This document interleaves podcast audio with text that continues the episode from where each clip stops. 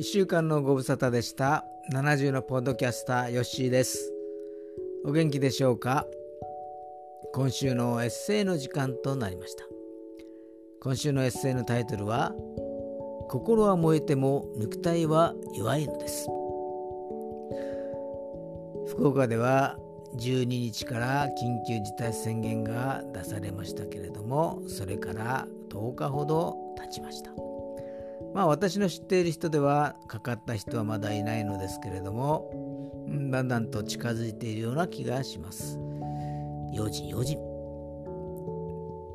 私は糖尿病予備軍なので、まあ、罹患するとやばいかなと思ってます。この「心は燃えても肉体は弱いのです」という作品は、えー、平成16年の作品ですね。2004年11月の作品であります。それではお読みいたします。心は燃えても肉体は弱いのです。俺は負けんぞ。朝目覚めると心の中でそう叫んでいる自分がいる。誰に負けないのか。何に対して負けないと叫んでいるのか。自分でもわからない。でも真っ白なキャンパスにその言葉が鮮明に描かれているのである。どこの家庭も程度の差こそあれ朝は忙しいものだ。ご多分に漏れずうちもしかりである。高校生の息子に弁当を持たせ学校へと送り出す。次に中学生の娘を起こしこれは送り出すというよりも車で送っていくことが多い。まあその時の車の中での会話はいつも私がお父さんの中学生の頃はまた二山越えて歩き寄った。娘の返事は決まって、はいはいである。その間に洗濯機を回しておき、ピーッとなったら干すためにベランダに出る。その時に今日という一日の香りの予感を胸にしまい込むのである。次に時間があれば掃除機に手を伸ばす。それから食器洗いまですると大満足なのだが、いつも中満足を強いられてしまう。仕事の時間が迫っているからだ。以前に3つの顔というエッセイを書いたが、1つ目の顔が変わってしまった。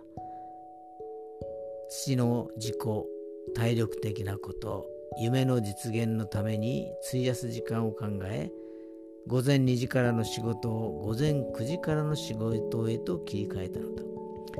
この仕事は午前中で終わり12時半前後には家に戻ることができる、まあ、帰るとすぐに昼食をとり家内が経営する会社の事務を手伝う。これもやりだすと結構終わらない仕事である。午後5時になるとその仕事に一応けりをつけて夕食の支度に入る。家族が揃うのは7時半過ぎである。座ると少しばかりの疲れを感じる。夕食を済ませ1時間ぐらいが本当に休める時間だ。でも夕食の後片付けを考えると少し気が重い。それでも頑張ってこなし風呂に入り気がつけば11時を過ぎている。今日中にやっておかなければならない仕事がないかを考え明日の段取りをしておく。それからが夢の時間である。正確に言うと夢の実現のために費やす時間ということになる。いつも12時を回っている。夢の時間に原稿を書いたりして自分のやりたいことをするのだがいつも5分だけソファーに横になってそれから始めようと思うのだ。ああ疲れた。少し休んで頑張ることにしよう。俺は負けんぞ。ずつずつ。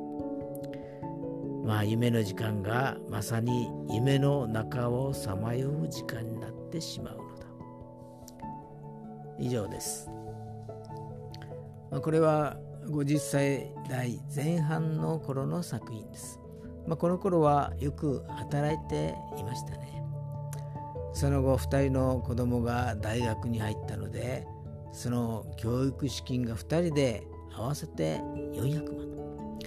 まあ、返済返済の完了したのがつい3年ほど前です。よく体が持ったものです感謝しかありませんまあそれもまた楽しからずやですそれでは皆さんおやすみなさい皆さんの明日が希望にあふれたものとなりますようにまた次回にお耳にかかりましょう。よッしーでした。